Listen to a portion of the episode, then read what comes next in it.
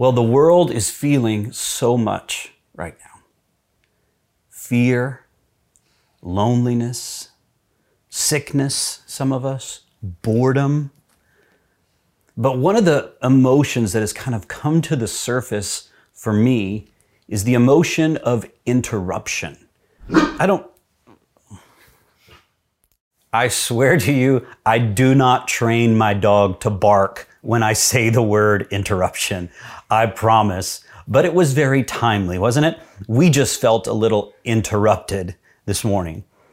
But I felt interrupted in my life. You know, these habits and practices and rhythms of school and activities and work and weekends have been completely interrupted by COVID 19.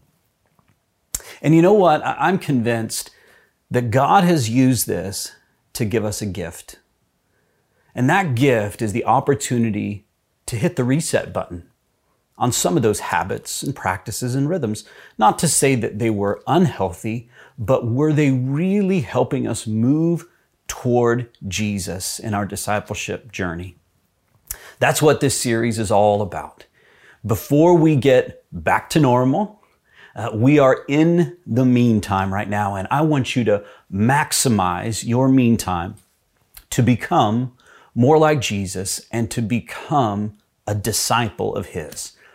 So, just a kind of a reminder of where we were last week, and then we're going to jump into where we're headed this week. Here's how we define discipleship at Bayview Glen a disciple is an individual who systematically reorganizes his or her life in order to reflect the character and priorities of Jesus. Let me say that again.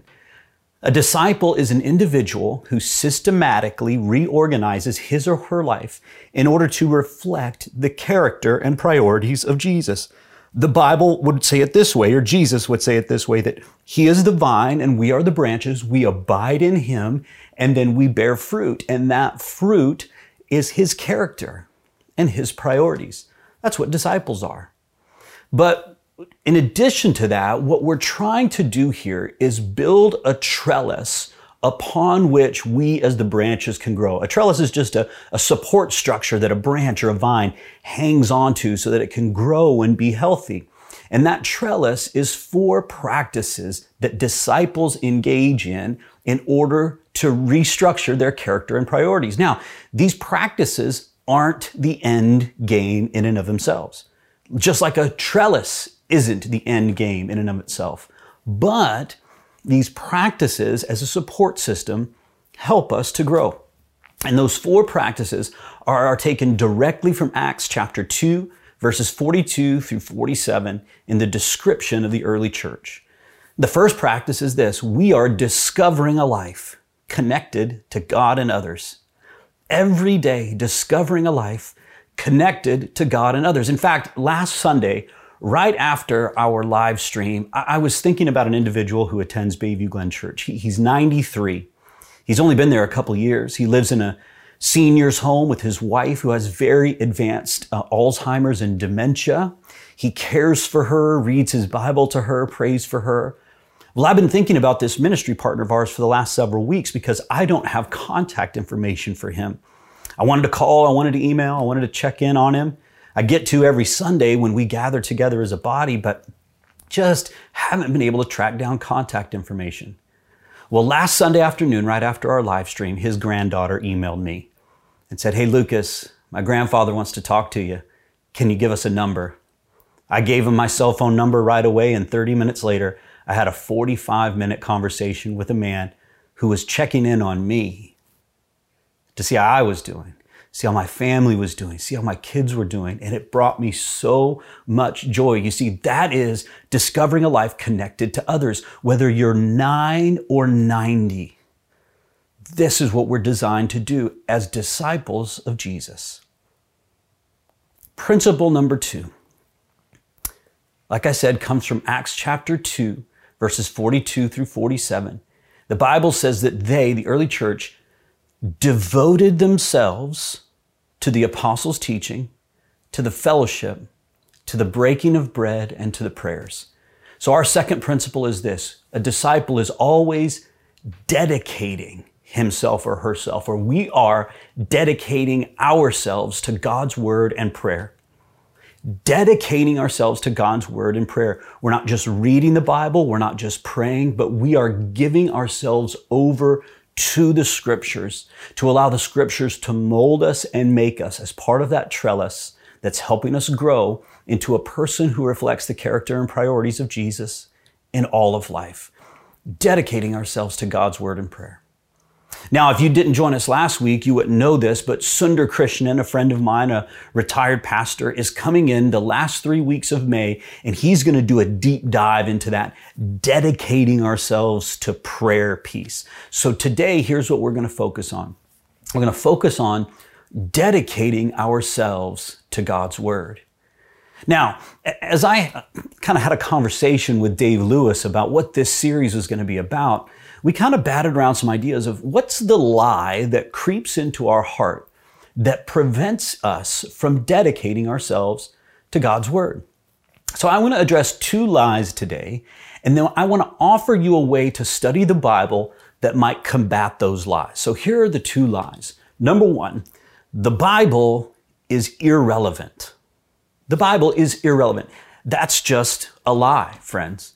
And I'm going to show you today from John chapter 4 why the Bible is so extraordinarily relevant right here, right now, today, Sunday, April 26th. What happens when you believe that lie is that you never pick up your Bible. The Bible is, is irrelevant, so why would I even pick it up to begin with? But you know, on the other end of that spectrum, now track with me now, because this is really interesting. Dave pointed this out to me that there are those who believe the Bible is so extraordinarily relevant, whatever I pull out of that applies to me right here, right now, today. So I don't really have to do a lot of work. I don't really have to study. The Bible is hyper relevant. It's, it's easy to understand. And what happens then is that we go to the Bible and without letting it read us, we just read what we want to read. We do violence to the text. We ascribe a promise to God that He never made. And then when He doesn't live up to the promise, even though He never made the promise, we get disappointed and angry with Him and we put our Bible down. I'll just give you one example Jeremiah 29, verse 11. People quote this all the time. For I know the plans I have for you, declares the Lord plans to prosper you and not to harm you, plans to give you a hope and a future. And the principle there is true. God has good things for you. He has your best in mind. And yet, when we put that on a bumper sticker, or on a fridge magnet, and then we think in our heads, I know what God is up to in order to prosper me and not to harm me. God goes, Whoa, whoa, whoa. I gave that promise to the nation of Israel 2,600 years ago. It was a promise for the Messiah and the new covenant. So yes, it's applicable, but it's, it takes work, friends. It takes study and it takes dedicating ourselves to God's word and prayer. That's why we say it that way. And so today I want to show you a tool, a helpful kind of uh, skill set with which to study the Bible that will help you avoid either one of those extremes, saying the Bible is irrelevant, so I just never pick it up, or the Bible is so easy to understand and hyper relevant that I do violence to the text, ascribe promises to God that, that were never His, and then subsequently get angry with him. So today I want to show you a way to read the Bible that's going to avoid those two extremes and help you pull out life giving, hope inspiring, transformational principles that have been timeless since God inspired people to write them down. The tool I want to teach you is called REAP. REAP. You can remember it by saying we're going to reap some truth from God's word. It's there. We're just going to pull it out. And those four letters stand for read, examine, apply, and pray. Read, examine, apply, and pray. Reap. So here's what we're going to do. We're just going to reap John chapter 4. So if you have a Bible, and I hope you do, open it up to John chapter 4. John chapter 4. Today, I've got my Bible in front of me here. It's the New King James Version of the Bible. I usually use the English Standard Version of the Bible, but those are in my office at the church, so I've got the New King James in front of me. You might be using NIV or some other translation. That's okay. It's going to be close enough. So I want you to open to John chapter 4. Now, you might notice that I've got a couple of key things in front of me here in order to reap from the scripture. One is the Bible itself. You're going to need one of those. Second, I've got a journal here where I can write some truth down and some prayer down and actually make some observations, which we'll get to here in a minute. And this, this is a really critical piece. Hmm. A little cup of Joe. I like that coffee to be so thick, you stick a spoon in there and it just stands right up like that. That's kind of how I like my coffee, especially when it comes to Bible study. John chapter 4, we'll begin in verse 1 and we're going to start by reading it. That's all we're going to do. It's a big chunk of scripture, and I'm just going to read it. I pray you'll follow along with me. Verse 1 Therefore, when the Lord knew that the Pharisees had heard that Jesus made and baptized more disciples than John, though Jesus himself did not baptize, but his disciples, he left Judea, departed again to go to Galilee, but he needed to go through Samaria. Verse 5 so he came to a city of Samaria, which is called Sychar, near the plot, plot of ground that Jacob gave to his son Joseph. Now Jacob's well was there. Jesus, therefore, being wearied from his journey, sat thus by the well. It was about the sixth hour. A woman of Samaria came to draw water. Jesus said to her, Give me a drink. For his disciples had gone away into the city to buy food. Then the woman of Samaria said to him, how is it that you, being a Jew, ask a drink from me, a Samaritan woman? For Jews have no dealings with Samaritans. Jesus answered and said to her, If you knew the gift of God and who it is that says to you, Give me a drink, you would have asked him, and he would have given you living water. The woman said to him, Sir, you have nothing to draw with, and the well is deep. Where do you get that living water? Are you greater than our father Jacob, who gave us this well and drank from it himself, as well as his sons and his livestock? Jesus answered and said to her, Whoever drinks of this water will thirst again. But whoever drinks of the water that I shall give him will never thirst, but the water that I shall give him will become in him a fountain of water springing up into everlasting life. The woman said to him, Sir, give me this water that I may not thirst nor come here to draw. Jesus said to her, Go call your husband and come here. The woman answered and said, I have no husband. Jesus said to her, You have well said, I have no husband, for you've had five husbands. And the one whom you now have is not your husband. In that you spoke truly. The woman said to him, Sir, I perceive that you're a prophet. Our fathers worshipped on this mountain, and you Jews say that in Jerusalem is the place where one ought to go to worship. Jesus said to her, Woman, believe me, the hour is coming when you will neither on this mountain nor in Jerusalem worship the Father. You worship what you do not know. We know what we worship, for salvation is of the Jews. But the hour is coming, and now is, when true worshipers will worship the Father in spirit and truth for the Father is seeking such to worship him. God is spirit, and those who worship him must worship in spirit and truth. The woman said to him, I know that Messiah is coming, who is called Christ. When he comes, he will tell us all things.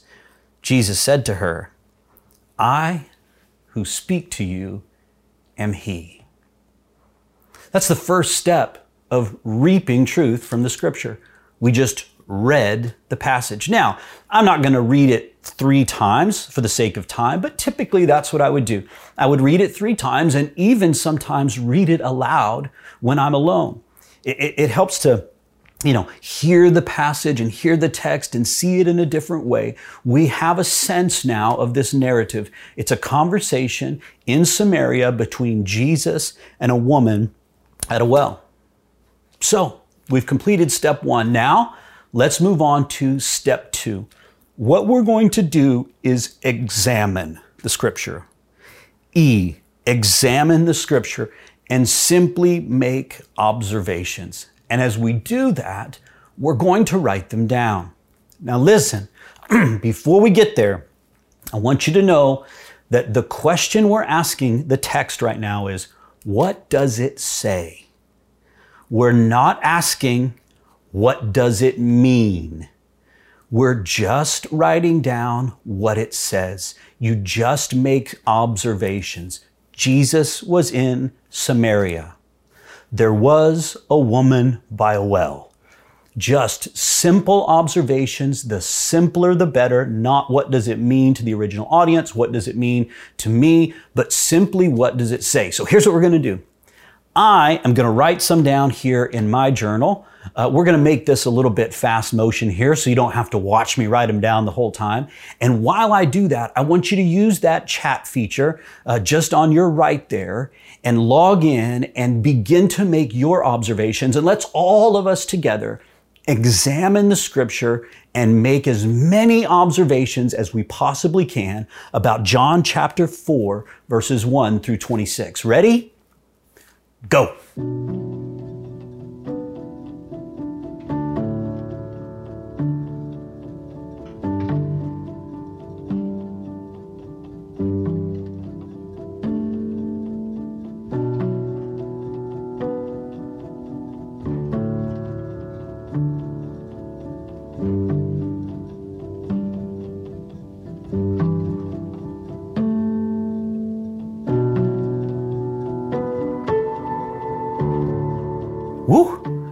Was fast.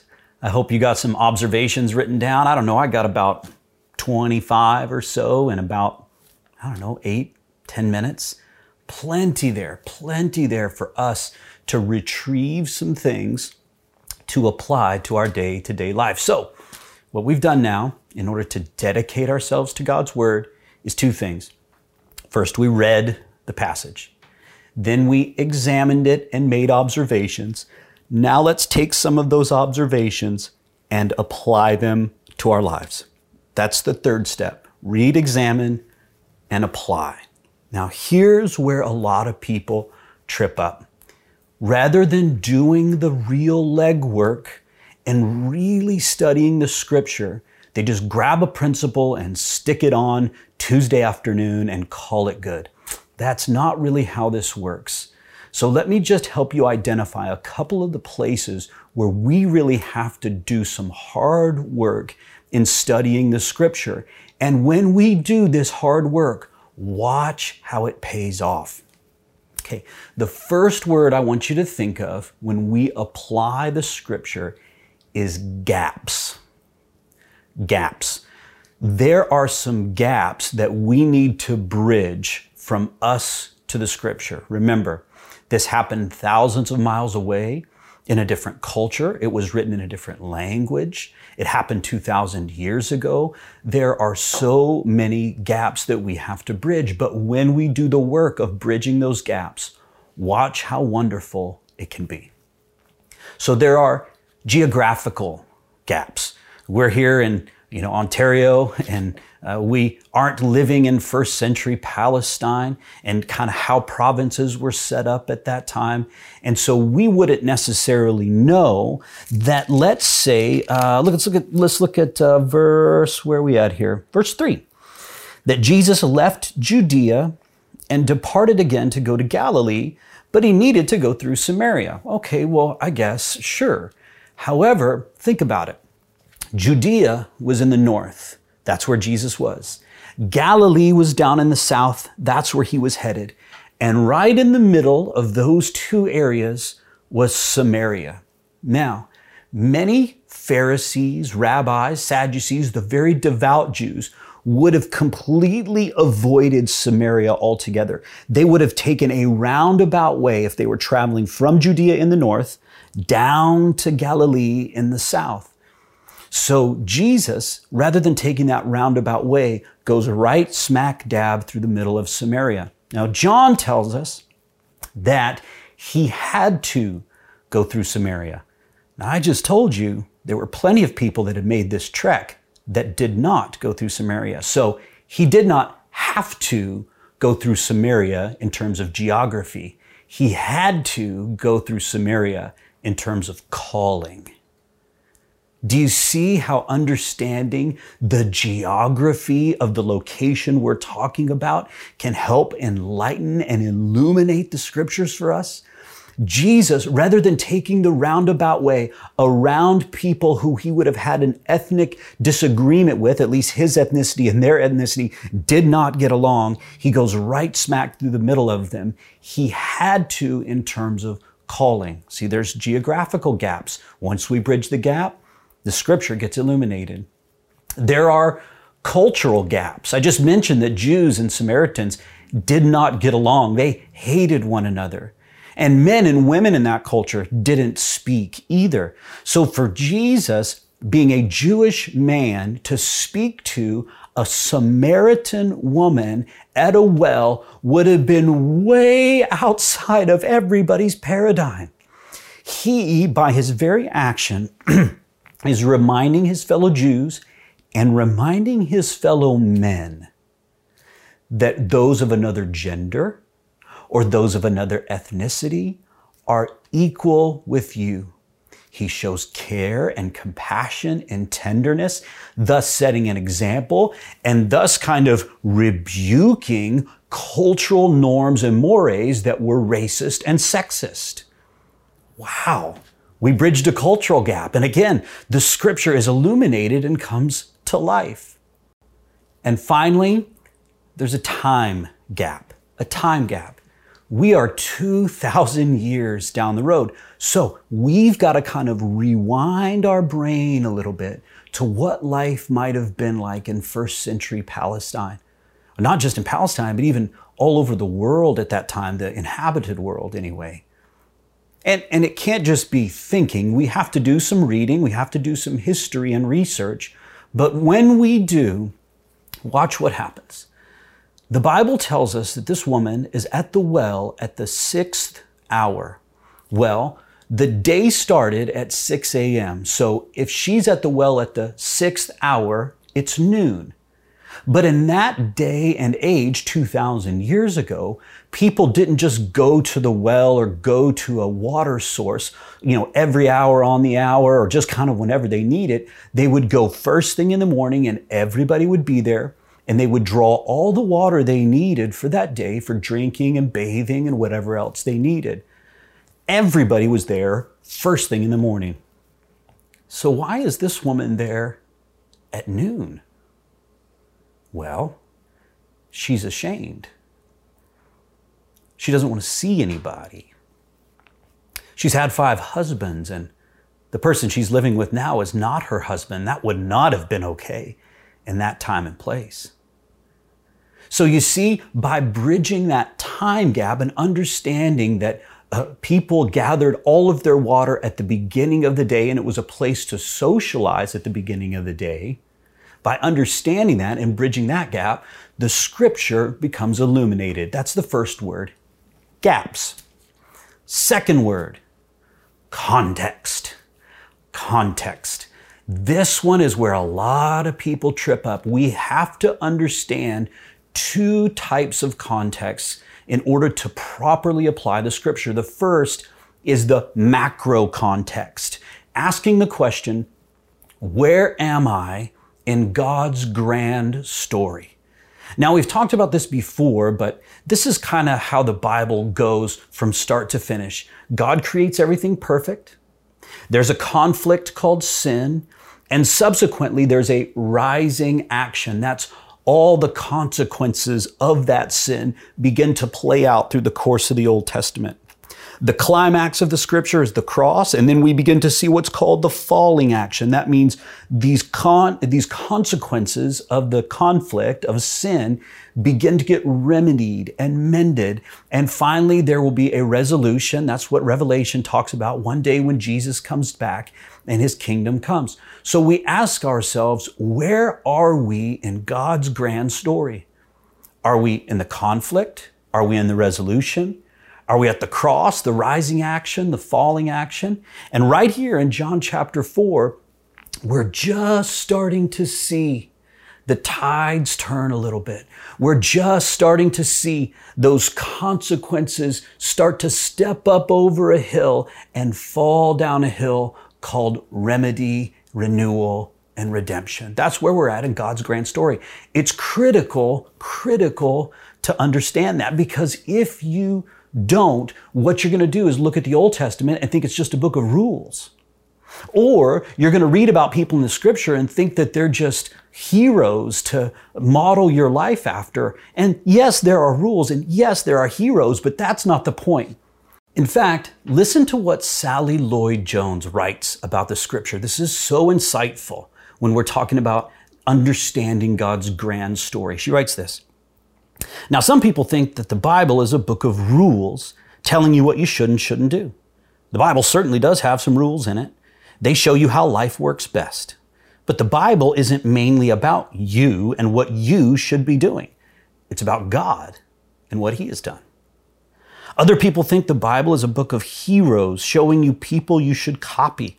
The Bible does have some heroes in it, but as you'll soon find out, most of the people in the Bible aren't heroes at all. They make some big mistakes, sometimes on purpose.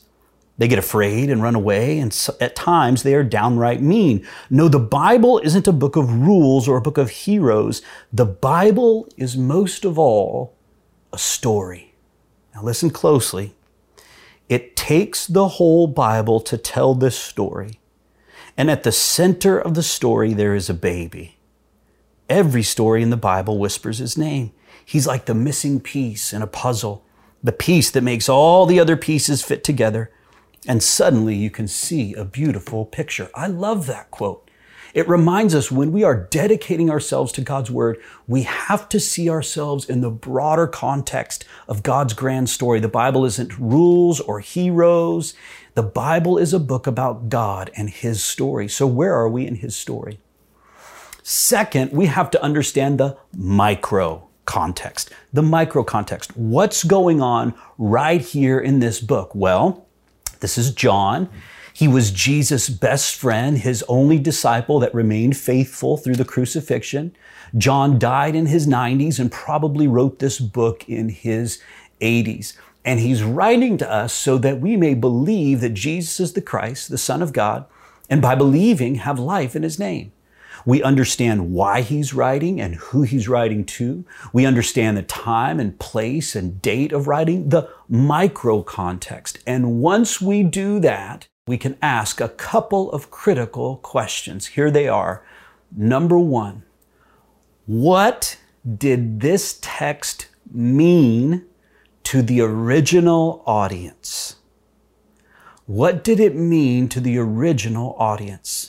This is especially critical when it comes to studying the Old Testament, especially critical when it comes to studying the letters in the New Testament.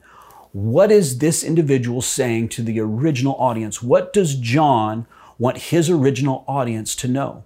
Well, the divide between Jews and Gentiles would have been significant at that time. There would have been an argument, as we just saw, between Jews and Samaritans as to where worship takes place. And John is writing this so that we see Jesus as the redeemer of those arguments, as the answer to those questions. That's what he wants his original audience to know. So, what did it mean to the original audience? And then finally, once we've bridged our gaps, once we've asked questions and answered questions of context, both micro and macro, then, then we ask the question, what did it mean to the original audience? And now finally, what does it mean to me? Now, here's where we go back to our observations. So I'm going to pick mine up and I'm just going to tell you a couple of the observations that I wrote down as I uh, track through this text. Well, let's see. A Samaritan woman showed up. Jesus was at a well. Jesus was tired. I like that one. I'll tell you why in a minute. Jesus uh, went through Samaria. Uh, the Samaritan woman didn't quite get it as they had this conversation. Jesus knew her marital status. Uh, God is seeking worshipers. Uh, Jews and Samaritans disagreed on the place of worship. Uh, the particular mountain, whether in Samaria or in Jerusalem, was not mission critical for worship. Did anybody write down some of those same observations? Those are great observations in the text. Now, watch us derive, now that we've answer, asked and answered all those critical questions, derive unbelievably relevant and transforming truth from very simple observation. One, did you notice that Jesus was tired? John tells us he was weary from his journey. Here's my question Does God get tired? Nope. Human beings get tired. So Jesus was not God in a bod, as some people have said. He was not God who displayed himself as a human being. Rather, Jesus took on all the weaknesses of human beings, so much so that he even got tired after a long walk. Remember when he was on the cross, one of seven things that Jesus said was, I thirst. God doesn't get thirsty, human beings get thirsty. So, what we have here is Jesus showing us, and John showing us, that Jesus was both God and man, 100% of both. Jesus got weary just like you get weary. Jesus got thirsty just like you get thirsty. Jesus got lonely just like you get lonely. That's why the uh, author of Hebrews can say he is a high priest able to sympathize with all of our weaknesses, being tempted in every way and still remaining without sin. Wow. Wow, what a truth that is. And we got it just from writing down that Jesus was tired. I like this other observation that uh, the mountain is not mission critical for worship. Remember, Jesus said that, look, uh, uh, it's not that mountain or this mountain that's critical, but true worshipers worship in spirit and in truth. In other words, worship is not location specific. Now, for those of you who say the Bible is irrelevant, how relevant is that truth today? Here we are in our homes, in our beds, on our back porch, some of us scattered across Ontario, even across Canada, across the world, not able to gather together in a central location. And here is our Savior King reminding us that worship is not confined to a place. You don't have to be on a mountain in Samaria. You don't have to be on a mountain in Jerusalem. You don't have to be in a building at Bayview and Steeles. Ah, what a refreshing truth from Jesus in John chapter 4, saying that worship is not place specific. Let's keep going. I'm just excited. Let's just keep going. Ooh, did you catch that Jesus says these are the kind of worshipers the Father is seeking? How cool is that? That God is coming after you as a worshiper. He is seeking you. He's on the hunt for you. He's not passively standing by with his arms crossed going, well, I hope he figures it out. Or I hope she decides to come after me at some point, and when she does, I'll be around. No, he is actively pursuing you, drawing you in to worship. Man, what else? Ooh, he had to go through Samaria. We talked about this one, but that was a matter of calling for Jesus. Jesus was willing to put himself at risk physically. He was willing to put his reputation at risk. He was willing to maybe be ridiculed and get the side eye a little bit so that he could travel through Samaria, culturally not something anyone would expect. It would definitely been frowned upon. And speak to a woman, not just a woman, but a Samaritan woman at a well in Samaria because he cared for the brokenhearted. He cared for those who had been treated unjustly. He cared for sinners and he cares for you. He'll go out of his way for you risk his reputation for you.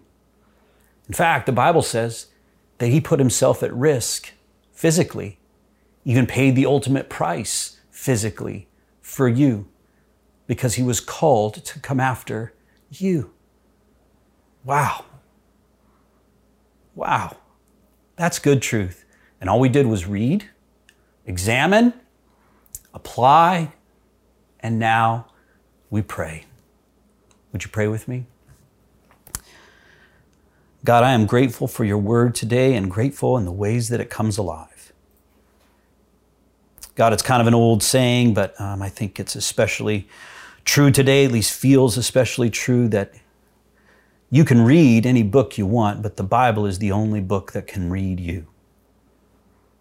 Thank you for inspiring people to write this down uh, 2,000 years ago and more. Thank you that it's living and active, sharper than any two edged sword. God, teach us to be people who reap wonderful truth from your word. Thank you for this tool that you've given us to be people who are always dedicating ourselves to God's word. In Jesus' name, amen.